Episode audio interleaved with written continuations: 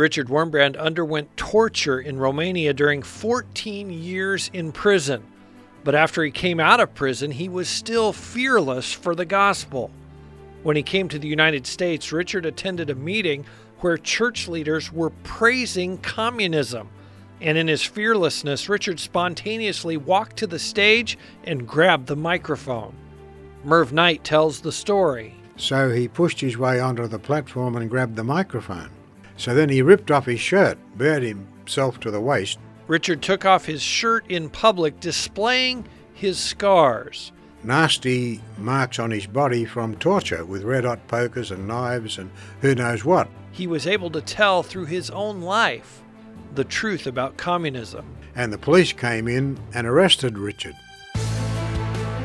Jesus never promised his followers an easy path. In fact, he told his disciples the world would hate them. He sent them out as sheep among wolves. Jesus' words came true in the life of the apostles, and they're still coming true today in the lives of his followers around the world. Join host Todd Nettleton as we hear their inspiring stories and learn how we can help right now on the Voice of the Martyrs Radio Network. Welcome to the Voice of the Martyrs Radio. This week we are going to hear from someone who in many ways was there at the beginning. He was someone who worked closely with Pastor Richard Wurmbrand, who's the founder of the Voice of the Martyrs. He also has been a longtime member of our board here for VOM USA, uh, and that person is Merv Knight. He is uh, one of the co founders of our sister mission in Australia. Merv, welcome to the Voice of the Martyrs Radio. Thanks, Todd. It's great to be here with you. When did you first meet Richard Wurmbrand? On the 1st of August 1969. And you remember the day? I do remember the day because that's the day he flew into Sydney. And I was at the airport to meet him. That was the first time I'd ever laid eyes on him. But at that point, you had already read Tortured for Christ, yeah. and so you knew a little of his story? That's how it all happened. Uh, in 1968, a small group of us in Australia read Tortured for Christ. It was well, it was a new book that was published, I think, in 1967, and uh, we happened to get hold of a copy of it in 1968. We read it with great interest, and of course, it was a great challenge to us because it told us about things that we had no idea that were happening in a part of the world. And uh, as a result of reading the book, we decided that the Australian Christians should have an opportunity to hear this man's testimony firsthand. So, simply as a result of reading his book, we wrote him a letter and invited him to come. That letter went off in, I think it was September 1968. Within a couple of months, he agreed to come, but of course, he had lots of other commitments, and so it was was uh, well into 1969 by the time he could make it. And so you went to the airport, you picked him up, you then helped take him around to different churches and speaking engagements. What was kind of your first impressions of him when you met him in person? After having read his book, it was almost a little bit overwhelming to meet him in person. But uh, I mean, really, he's uh, he's a very friendly person. He uh, is very interested in people so he always tried to make us feel comfortable with him, and, and that happened quite quickly, and uh, especially, you know, picking him up from where he was staying, driving him to meetings, being part of the meeting, taking care of him after the meeting, driving him back to. Uh, so we had a lot of close association and uh, fellowship. I, I know one time you told me a story and, and of, of Richard going into a strip club, and we we don't want to say uh, you know Richard went to strip clubs. That's not the case, but share that story because I, I think it's quite a picture of the way his mind worked and the way his heart worked towards other people. It was really on his first night in Sydney. He arrived and we we took him to a hotel in King's Cross, which is the red light area. But it was what in those days was called a temperance hotel, had no alcohol. And we thought, well, you know, it'd be a good place for him to stay. And uh, so we took him and, and checked him in there and said, all right, Pastor, we're going to leave you here now. We know you've had a trip to, to come. Uh, we're going to leave you uh, and uh, let you rest overnight, and we'll be back tomorrow to collect you and take you to your first meeting. Because he always likes to walk quite a bit, and he decided after being in his room for an hour or two that he ought to go for a walk, so he went out for a walk in King's Cross. He came to uh, this place that was well decorated on the outside, and he decided to go in because he was wearing his dark suit and his clerical collar. And uh, now today, of course, it probably wouldn't would hardly cause a stir, but this was 1969, and uh, he told us the place went quiet. So he proceeded on down and stepped up onto this little bit of a platform there at the front. Then he gave a little bit of a testimony and a story of who he was and went on his way. He was uh, always ready to go to wherever people were at to meet them and to testify to them, uh, to tell them his own story, but to tell them where he'd come from he said I'd go into a to a communist meeting if they invited me. Anywhere that they would open the way for me, I'll go to tell them about Christ and and to tell them about the persecuted church. And even when we arranged meetings for him, he would often say, you know, you make a mistake in sending the advertising out just to Christians and out to churches. Send it to the universities. Uh, Send it to the trade unions. Get, get, send the information to the people who you might think are anti, because they're the people I, I want to talk to. They're the people I want to reach. He also had a great love for the Russian people. You know, and even though communism we would think of as having come from Russia, Richard still loved the Russian people and he really wanted to be a missionary to the Russians, you know. But it was impossible living in Romania, first of all under Nazi times during the Second World War, and then and then in communist times when uh, the Russians came in in 1944 and took over the country. There was just no possibility. I mean, it was almost impossible to maintain Christian work and witness in Romania itself, which had to be done underground, which of course is why he went to prison. But he still had this great love for the Russian people, and he had prayed that God would enable him to take the gospel to the Russians. But, you know, it just didn't eventuate. So when the Russians invaded the country with a million soldiers in 1944, he praised the Lord. He said, Oh, I can't go to Russia, but God has sent the Russians to me. And he immediately set about an underground work to the Russians and, and he went down some side street somewhere and found a printer who was ready to print Gospels in the Russian language for him. And so he had uh, 100,000 Gospels printed. And then he got together a team, and uh, work was to get out and approach the Russian servicemen and, and uh, give them the Gospel. And one, one of his workers was a lady named uh, Bianca, Bianca Adler uh, I, think, I don't know what her maiden name was. She later became Bianca Adler, and, and later, in fact, uh, became director of uh, Voice of the Martyrs in New Zealand. But she was won to the Lord by Richard in his church before 1948, before he went to prison.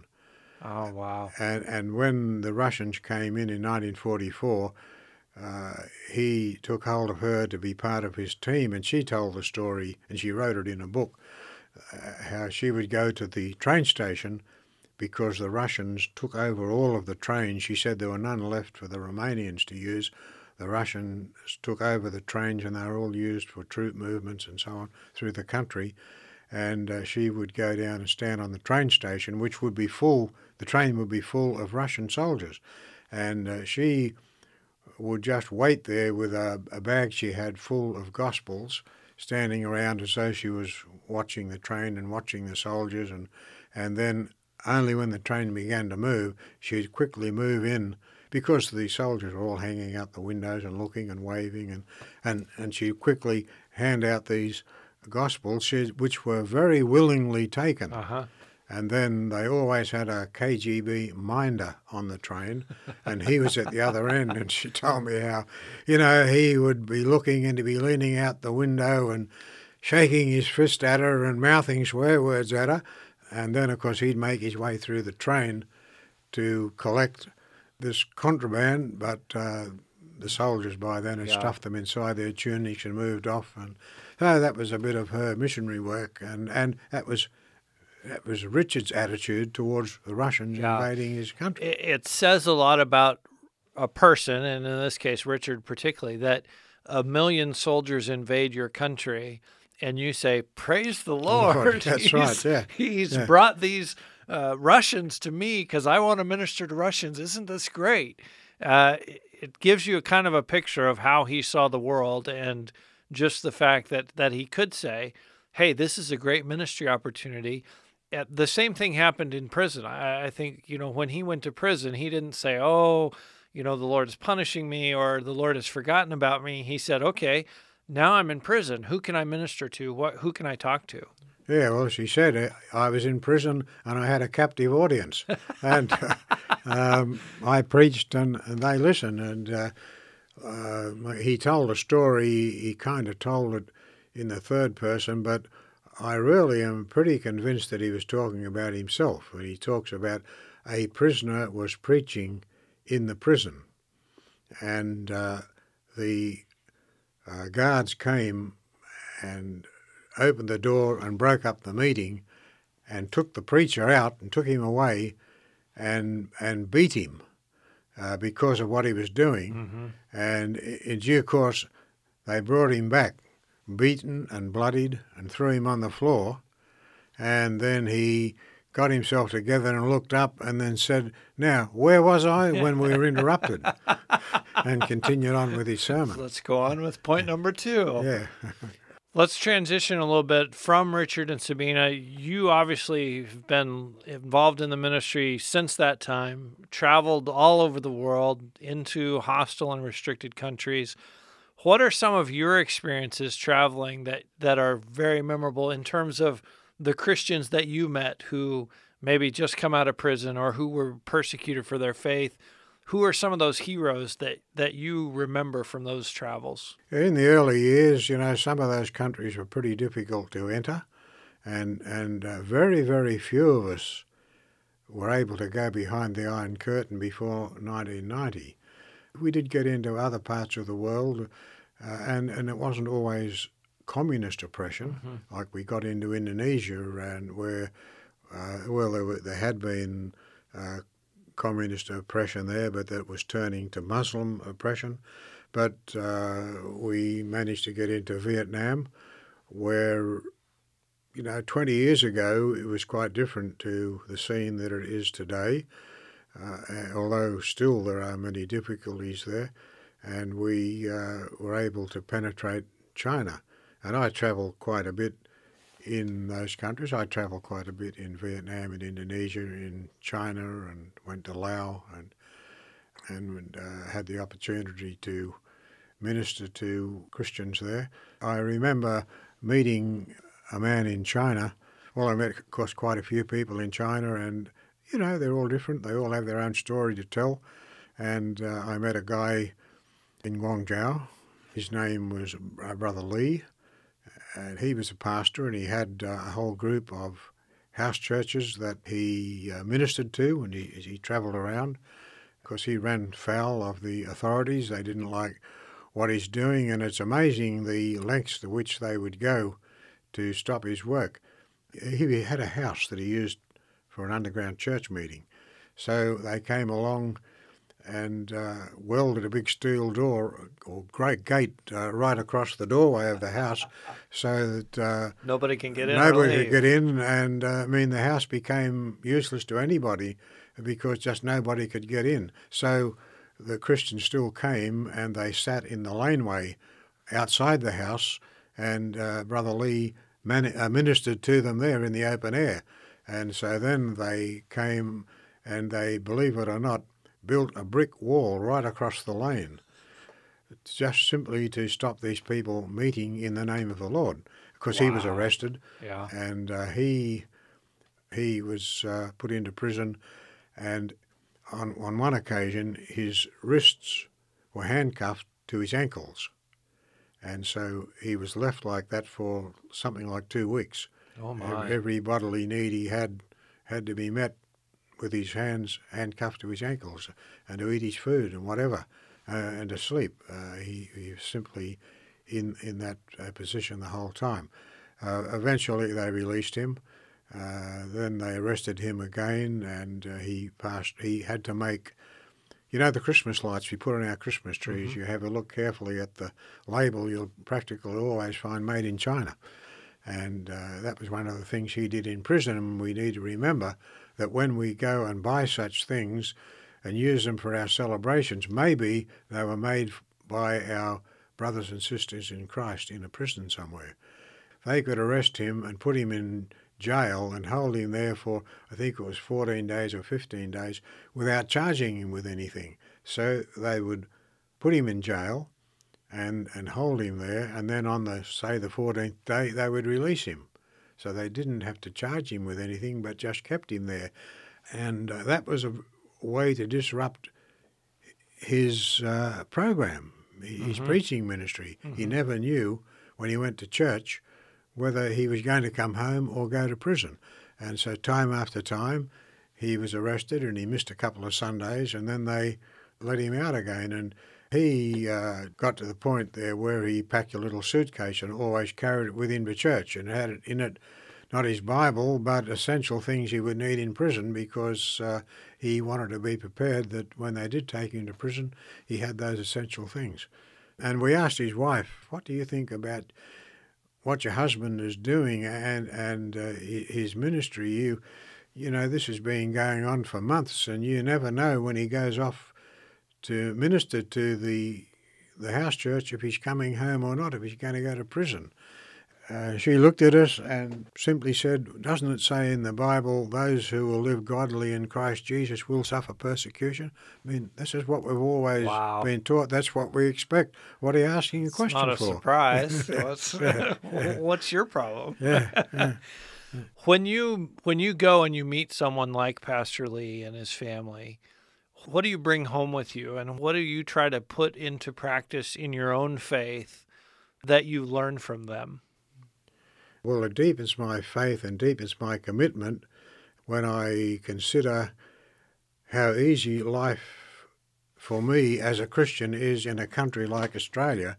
And I walk down the street and I hardly have opened my mouth and talk about the Lord, and yet these people are prepared to be out there talking about their Saviour and witnessing for the Lord and have a burden on their hearts to bring other people to the Lord and are prepared to pay whatever price it may be, if it's to go to prison, if it's to face death, uh, if it's to face torture and humiliation, they're up there for it and they're ready to pay the price.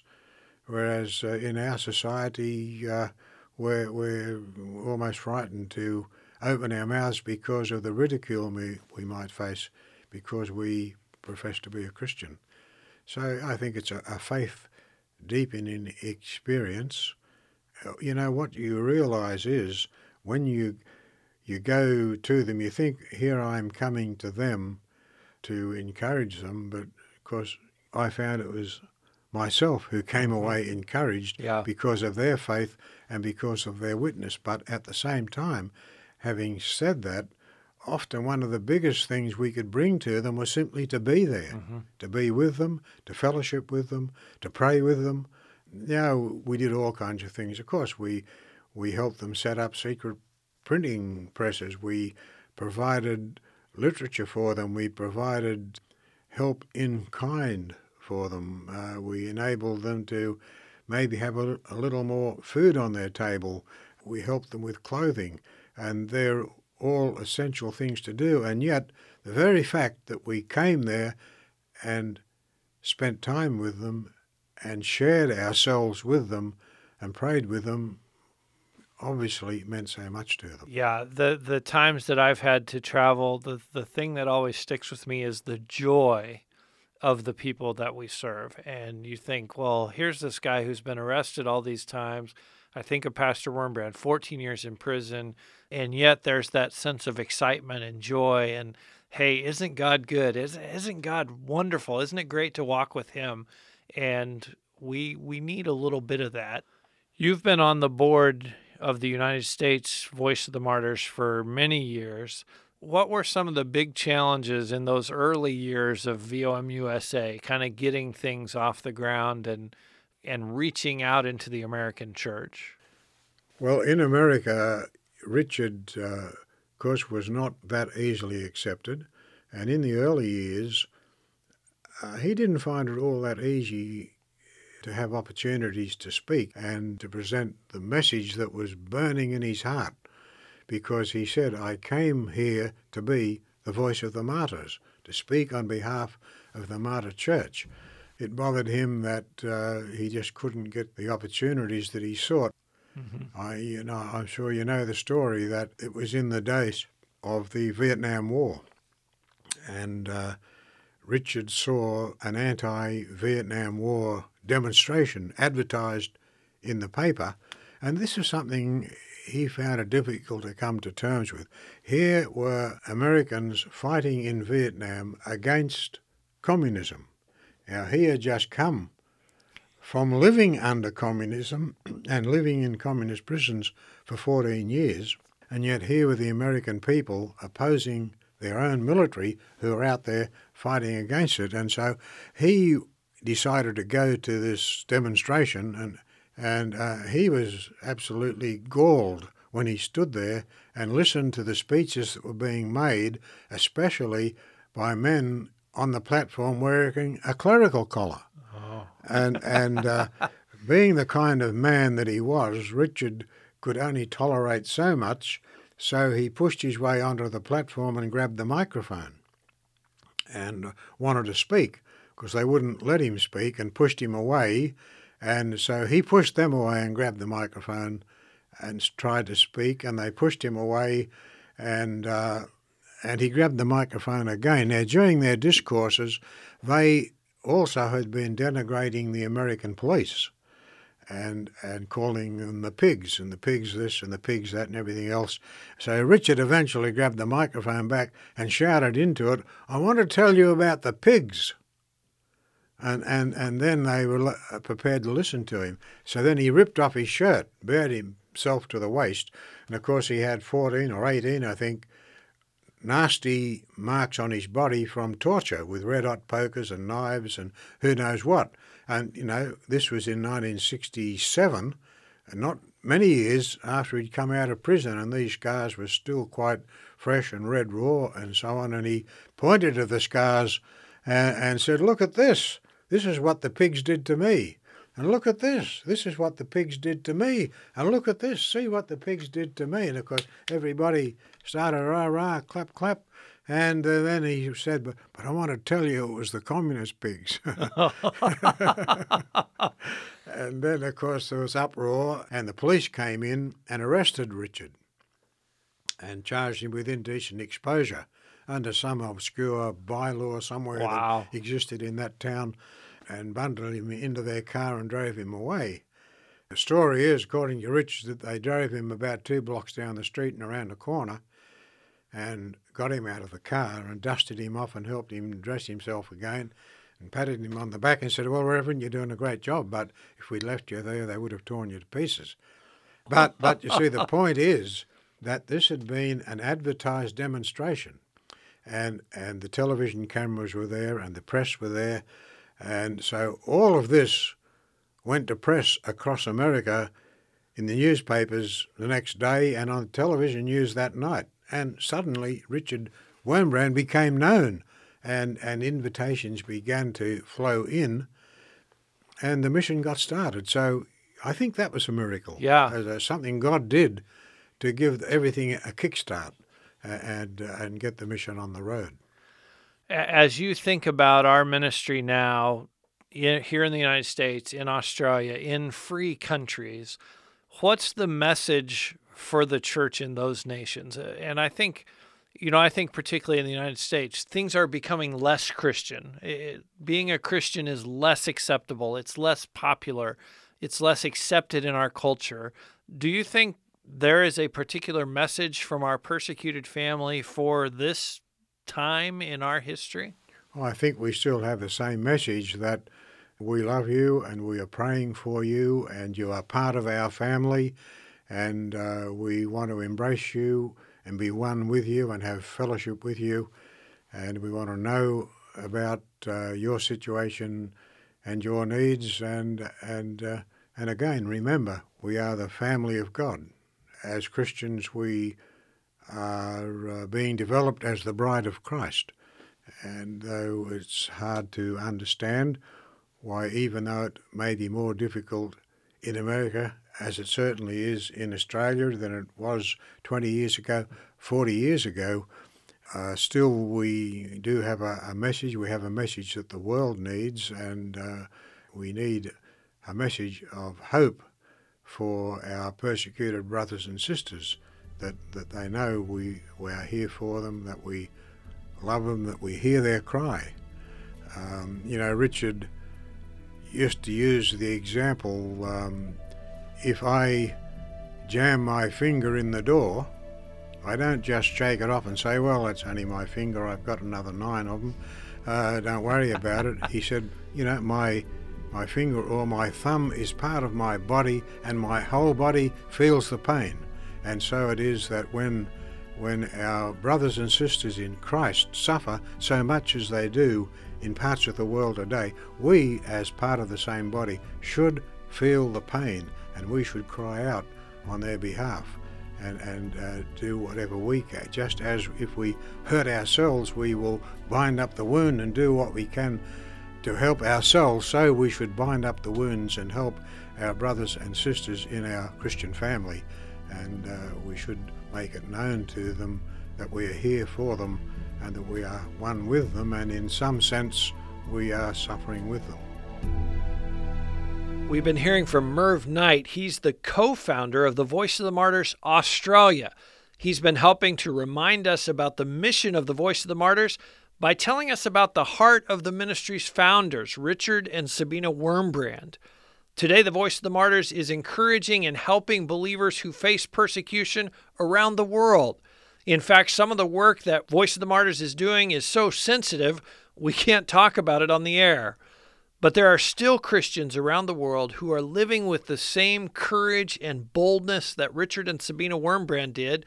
And here on the Voice of the Martyrs Radio, we want to tell you as many of their stories as we can. Those stories are going to encourage you. When you hear about the faithfulness of our brothers and sisters, you're going to be inspired to be more faithful in your own walk with Christ. When you hear about their boldness, you're going to be inspired to be more bold with the people that you talk to about Jesus. Every story that we've ever told is available to you on our website, vomradio.net. That's vomradio.net to hear every single episode of Voice of the Martyrs Radio.